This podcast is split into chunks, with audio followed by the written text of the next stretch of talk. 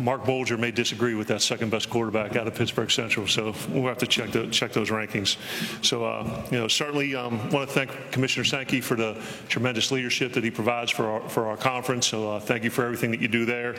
Uh, certainly honored and privileged to represent Mississippi State and the best conference in the country uh, at this tremendous event. Uh, you know, want to thank the assembled media. We certainly appreciate the hard work and effort put forth uh, to provide coverage and content for Mississippi State, for the S E C, Uh, and for the incredibly passionate fan bases uh, of our Bulldogs and, uh, and for our country, for our uh, conference as well. Uh, you know, Commissioner Sankey mentioned, uh, you know, Dan Marino. And I did play uh, quarterback at the same high school as in Pittsburgh Central Catholic, and believe it or not, I, I did play quarterback. Uh, and part of the part of the reason before uh, part of the reason for the diet and losing some weight that I was tired of uh, you know all the recruits on the trail asking me if I played right or left tackle uh, rather than how many yards I passed for in, for in college. So uh, you know that was part of it. Um, you know, growing up in Pittsburgh, certainly idolized Dan Marino. You know, thought fancied myself a bit of a, a strong-armed uh, pocket passer. You know, room covered with posters, and uh, wore number thirteen from the fifth grade when I started playing ball at Saint Bartholomew, Saint Bartholomew Elementary, all the way up to my junior year in high school. So uh, Central Catholic decided that my junior year in high school is when they wanted to retire Dan's jersey, so they brought him. And I wasn't even a starter at that point, so they brought him back. They uh, they had a ceremony. They retired the jersey, and I still wore thirteen for the J V team that year. But my senior year, I had to switch to number twelve. Uh, and that, that went pretty well. Got an opportunity to go to Fordham and play quarterback there. Wore number twelve the whole time there. And then for my one glorious season with the Munich Cowboys of the uh, European Federation of American Football, uh, switched back and finished my career with uh, with number thirteen. And obviously, everyone remembers Dan's career, you know, at Pitt, kind of highlighted by that Sugar Bowl win over Georgia, you know, the, the fourth down touchdown pass to, to John Brown and his record-setting career with the Dolphins, and you know, ending in the Hall of Fame. And uh, I kind of figured I was going to be able to use this opportunity that, uh, you know, since Dan he, he forced me out of my number uh, in my senior year in high school. school and that I am one of his biggest fans. And, you know, when my Fordham staff kind of strong-armed me to start Twitter a bunch of years ago, you know, obviously you start following recruits and then you follow, you know, accounts you find humorous, you, you, you know, your childhood idols. You know, I actually got Dwight Gooden to follow me back recently. I figured that the least that uh, Dan could do, you know, was hit me with a follow back. Uh, and I've tried the follow-unfollow trick about fifty times to no avail. You know, and he played for Jackie, and I've tried to use that card. Terrell Buckley was a teammate of his on the Dolphins and nothing. So if uh, Dan's out there and he's an S E C fan, if he's listening, uh, I sure would appreciate a follow back at Ball Coach Joe Moe. And, uh, and if I do get that follow back, I'd like to invite you to a game in Starkville. And as Pittsburgh people will know, I'll have a cold case of Iron City uh, on ice waiting for him. So there's that.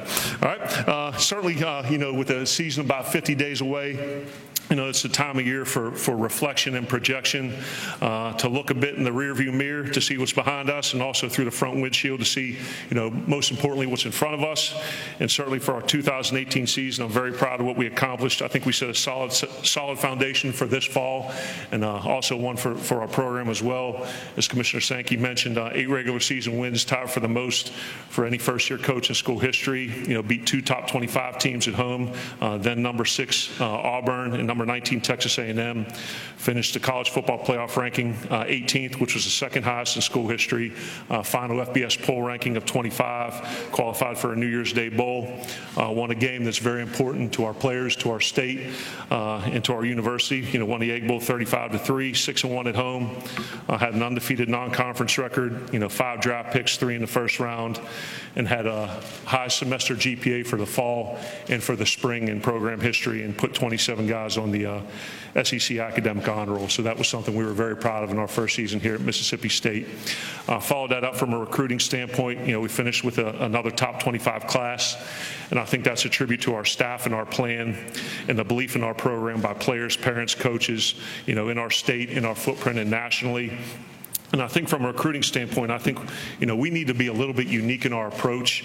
You know, I think Mississippi State lacks a little bit of the, of the immediate and long-term kind of championship tradition that some of the teams in our conference do, and some of the bells and whistles from a facility standpoint.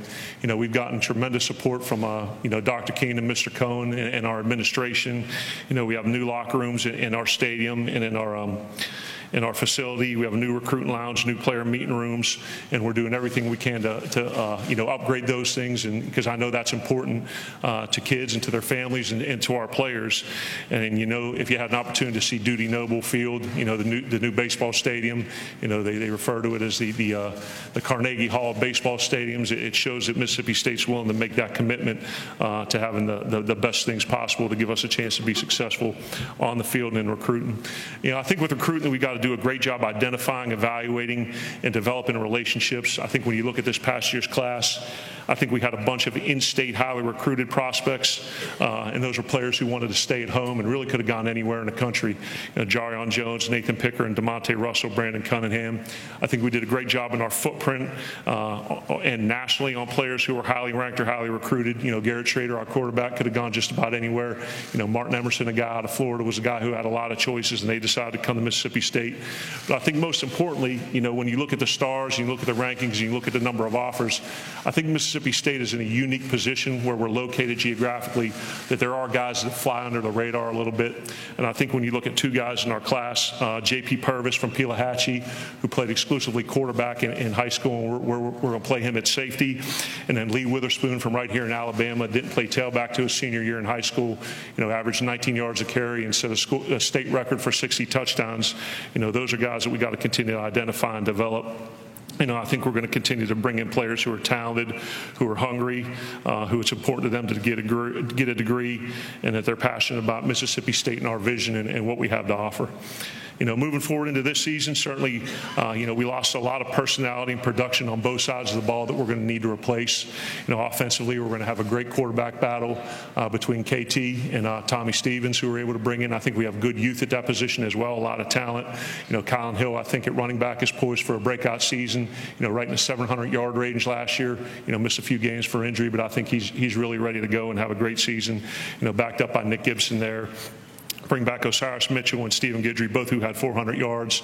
You know, a lot of production at the slot comes back, and uh, you know, we've augmented that with uh, you know, Isaiah Zuber, uh, graduate transfer from Kansas State, as well as Javonta Payton, uh, junior college player, and then Fraud Green at tight ends, our leader in the clubhouse. I think tight end may be as deep as any position that we have, and have a bunch of good talent and youth there as well. Uh, Darrell Williams spearheads our offensive line, and I think with any great team, the mentality of uh, championship level teams are dictated by the offensive and defensive line. And I uh, feel very good about our, our depth and our talent at O-line. Uh, on the defensive side of the ball, you know, certainly uh, you know, the performance of that, of that side of the ball, you know, being the number one defense in the S E C in the country last year, led by Bob Shoup, uh, who was a Broyles Award finalist. He did an unbelievable job with his staff. Uh, I think the defensive line is where we're going to have to, you know, find the, the most answers the quickest. Uh, we lost all four starters, uh, Montez and Gary, both defensive ends to the draft, as well as Jeffrey Simmons inside, and Braxton Hoyette signed a contract as well. But we also lost our three primary interior guys to graduation as well. I think at the defensive end position, uh, between Marquise Spencer, Kobe, Fletcher, and Chauncey Rivers, we have some talent there, and those guys played snaps last year. You know, on the inside, uh, Kendall Jones, Lee Autry, uh, Fabian Lovett, Jaden Crumity, Devon Robinson. We, we, we've got guys that are talented. We just need a bunch of reps for them there. I think our linebacking uh, corps is as talented as anyone in the conference or in the country, uh, led by uh, Errol, one of our captains, Willie Gay, Leo Lewis, and Tim Washington, and certainly have some good young guys there. Uh, at defensive back, we returned two of the five, uh, Brian Cole and Cam Dantzler.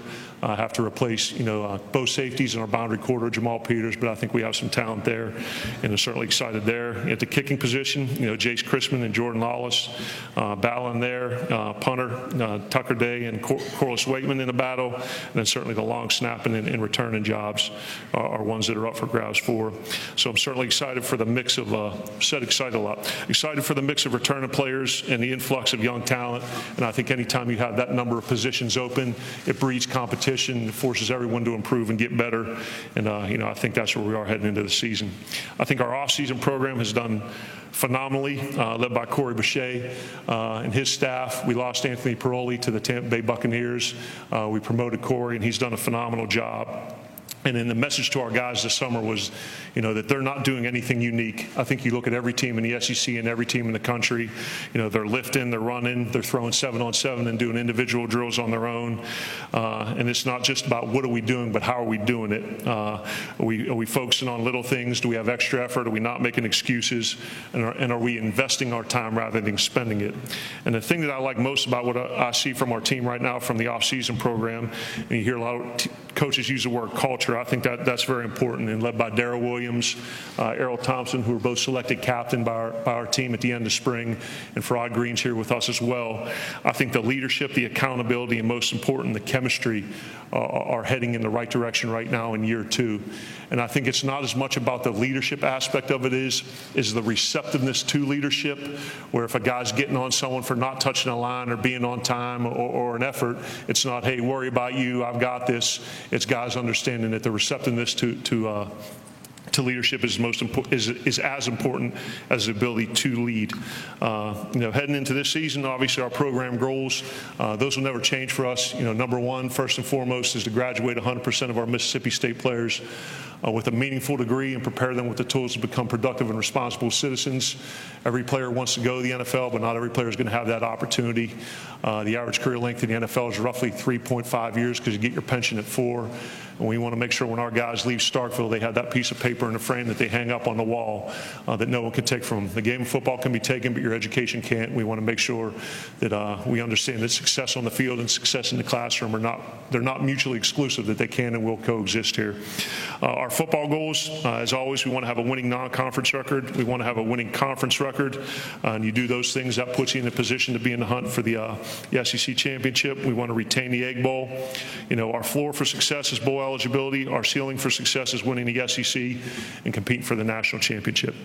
And lastly, we want to make sure we impact Starkville, Mississippi State University, and the state of Mississippi in a positive manner. Our kids are in a very fortunate position, uh, as am I, to be in charge of an S E C program, uh, that we want them to have a great understanding, great perspective of, you have a bad practice, a bad day, you know, you fail a test, kind of pales in comparison to some of the things that, that people in our state are going through. Uh, we took a gr- group of guys up to Baston Children's Hospital in Jackson yesterday and spent some time with them.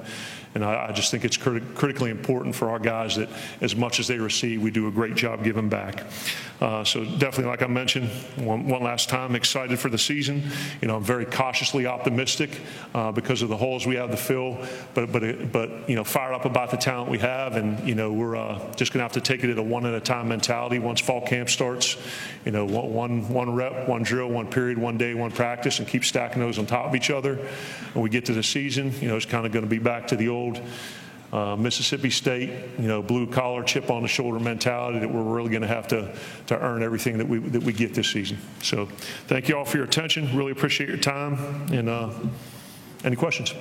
Thank you, Coach Moorhead. If you have a question, please raise your hand. We'll get a microphone to you. Amanda, Jordan, and Sarah will get a microphone. Uh, we'll start right up here front, Coach, on the aisle. Again, if you'll stand and give your name and affiliation. Uh, Coach Drew DeArmond, W Z Z N Radio, Huntsville, Alabama. I wanted to ask you about both your captains, Darrell Williams from Bessemer, Alabama, and then, of course, Errol Thompson from Florence. Talk about their development as players and, and their what they could mean to your team this year on both sides of the ball. No, they both did a phenomenal job last year. You know, with uh, you know, Darrell being able to play all, all the interior positions and now moving him over to center shows his flexibility. Uh, and Errol, you know, graded out as one of the top. You look at P F F and some of those other things, graded out as one of the top linebackers in the country. And to me, the uh, ability for a player to be successful is not just a, is, is much about the tangible traits and production as it is the intangibles. And for those two guys to be elected captain by their peers, you know, after spring ball, uh, I think it says a lot about, you know, what they bring to the table. Uh, you know, outside of, uh, of what happens between the white lines. And I think when you combine their intangible traits with their tangible traits, they're, they're going to be two special players this year and, and have an opportunity to play at the next level as well. Coach, we'll go over to the right section on the near aisle. This is near aisle. Blake Topmeyer, Knoxville News Sentinel. Joe, what made Bob Shoop the right fit to run your defense last year, and how different is his challenge this season? Yeah, I think Bob, you know, you look back at his track record, Uh, as a coordinator at every level he's been, that it's been a top fifteen, top ten uh, you know, statistically in scoring defense and uh, yardage. And I know there was some kind of scuttlebutt about it, and there, you know, question marks of, you know, would it happen to Tennessee? But, you know, Bob grew up in the town next to me. I've known him for a very long time. And to me, one season or two never defines, you know, a, a coach's ability or what he's done over, over an extended period of time. But Bob is incredibly intelligent. Uh, he takes input from his guys, and in his only kind of unique Ivy League way, uh, he does a great job communicating with the kids, putting a plan together, and, and he dials it up pretty well on game day. So obviously very excited about what Bob did, and I think his challenge will just be, uh, you know, our ability to reload rather than rebuild, because we lost so many uh, critical pieces, but I'm confident in, you know, he and his staff to, to put us in position uh, entering the season. Coach, we'll go over here to our left on the second row. Bob. Uh, hey, hey, Joe. Bob Holt, Arkansas Democrat Gazette. Uh, well, what does uh, Tommy Stevens, um, you know, bring to the table for you guys? And he could be one of five transfer, uh, graduate transfer quarterbacks, I guess, to to start in the S E C. What do you think about that trend and and you know, having that many transfer quarterbacks in the league? Yeah, obviously, you know, I've been exposed to Tommy and coached him for two years at Penn State, and I think he or any quarterback that we coach or bring into our system, Uh, we want the um, quarterback to be able to beat you with his, his brain, his arm, and his legs. And I think Tommy is a, a kid with a lot of physical tools, strong arm. He can really run. Uh, you know, he's he's accustomed to the system, so he's going to understand it, you know, for the most part coming in.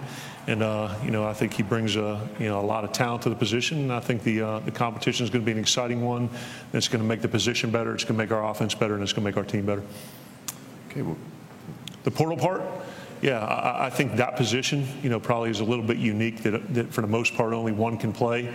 And uh, in recruiting in this conference and at this level, uh, it's not like receiver where you play three at a time, or O-line where you play five, or where you rotate carries between a, a tailback. You know, there's one guy that plays, and, and they want to play. So, you know, certainly, uh, you know, in the best interest of the student athlete, changes were made and decisions were made to give them the opportunity uh, to move on if they chose to do so. So. That's just part of the, the landscape uh, of college football right now. We'll go in the center section about four rows back. Good afternoon, Coach Moorhead. How you doing? Doing good. Stephen Smith of Touchdown Alabama Magazine. You brought up a lot of points about the defense and how physical you got, how, how physical you guys are, even with losing some pieces to the next level. Typically, when you guys play Alabama, it's a tough game, it's a physical game, it's a hard-nosed game. But on the offensive side, how, what do you want to see from your guys in matching that physicality that Alabama has on offense? Yeah, as you mentioned, and I think I probably. I have the utmost respect for Coach Saban and his staff and, and his team. They, they've done it the best for the longest amount of time. And, you know, I, I think every time, you know, they come to Starkville or we go to Tuscaloosa, it's going to be a battle, and it's going to be a physical football game. You know, obviously our defense did a great job against uh, Alabama throughout the season. And I think our biggest challenge for the offense this year uh, will be our ability to um, – balance out the run in the pass game. You know, I think we were second in the S E C in rushing last year, averaged roughly two hundred twenty-five a game, and we were able to run it successfully on most teams. But for us to be the type of offense we want to be and the team that we want to be to compete for a championship, we need to improve our efficiency uh, and our explosiveness in the pass game. And, and you look at teams who have won the championships, whether it be the S E C or the national championship, they've run the ball successfully, but they've also been able to, uh, you know, throw the thing down the field to create explosive plays. So. Uh, to answer your question, you know, offensively, we want to continue to do what we're doing in the run game and improve upon that. But we've, we've got to be way better throwing the ball and, and not be one-dimensional. Coach, we'll go down here to our right on the fourth row, just here in the right section. Tyler Horka, Jackson, Clarion Ledger. Joe, last year at this time, you were getting questions about Southern food and your introduction to the South and the S E C. Now that you've been here for a full year, how much more comfortable are you in leading an S E C team, and how much do you think comfort level is important in having success on the field? That's, that's a good question. I, I think, like anything, a year's worth of time, you learn things. And, you know, you've got to be really introspective, I think, as a leader, and you've got to look in the mirror and not out the window.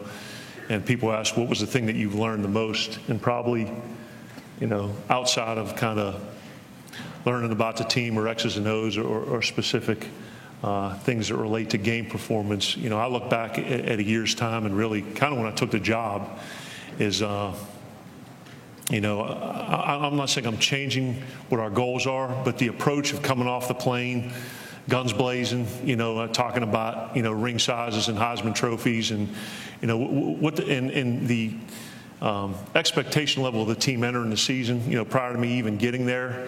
And I, and I, and I think what I did with that, without knowing kind of the history and the context of how difficult it is to, to win in this league, and specifically Mississippi State, where there's two ten-win seasons in, in school history, and uh, you know, two two championship appearances, one in ninety-eight and one before World War World War Two in forty-one. And I, I think what I may have may have done is elevated the expectation level to a point where nothing that we did short of a championship was going to make people happy. And, and, and, I, and I wouldn't have changed the goals, but I probably would have kept it a little bit more in-house, because I, I, I think that was on me. And then, you know, people would, you know, then it became, well, you're underachieving, you're not doing this, you're not doing that. We're, we stood here last year and we were picked to finish third in the conference. We finished fourth, and if Texas A and M hadn't beat L S U, we would have been third. We were picked to finish eighteenth in the A P poll, and our college football playoff ranking was sixteen. And, you know, E S P N puts out the over-under stuff, and, you know, it was eight and a half, and we had eight. So I, I think me kind of doing some of those things early on may not have been fair to the guys, because anything that we did may not have, may not have been good enough. So that's one thing that I learned, that, you know, I, I probably should have researched a little bit more into our team, who we were, and what we were capable of doing from a historical context. But start, started talking about ring sizes and other things like that. Right, we'll go in the center section all the way at the back over here, over to the left. Uh, Joe, uh, Brooks Cabina from The Advocate. Um, oh, Brooks. What, what are the biggest keys uh, in program building for year two for you?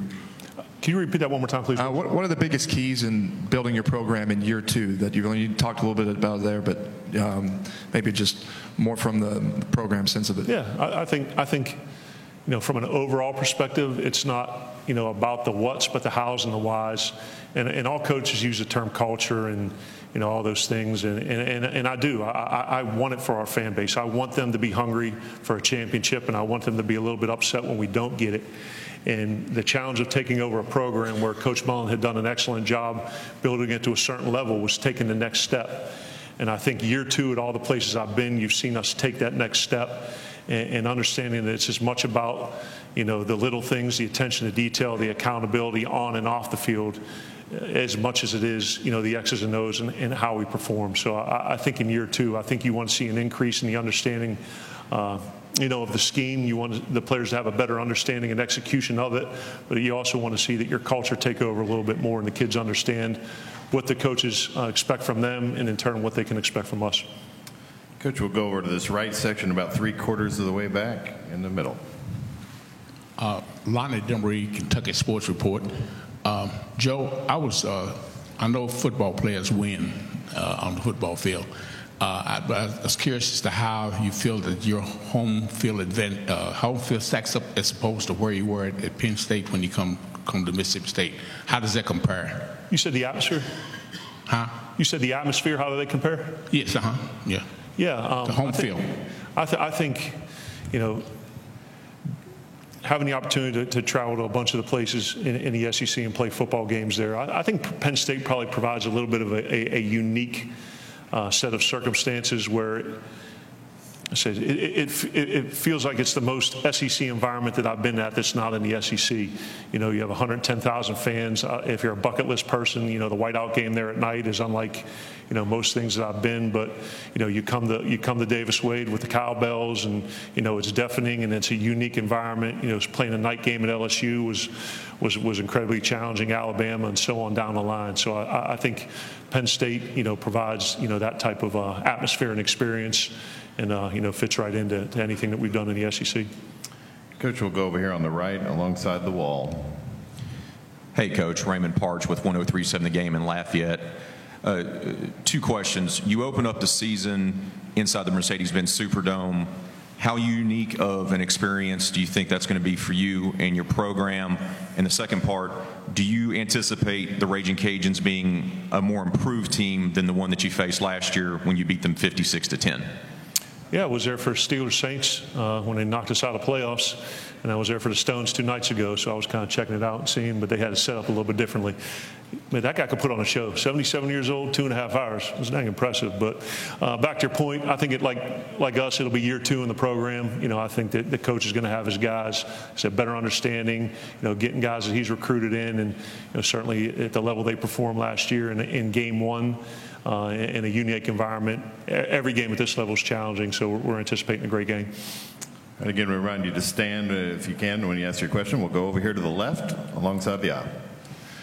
Hey, Coach, Vince Ferrara, the sports animal in Knoxville. Can you talk about the dynamic of shared responsibility between quarterbacks and offensive linemen in terms of getting you in the proper pass protections? And are there times where quarterbacks are restricted in sliding protections, and, and how that dynamic works typically for you?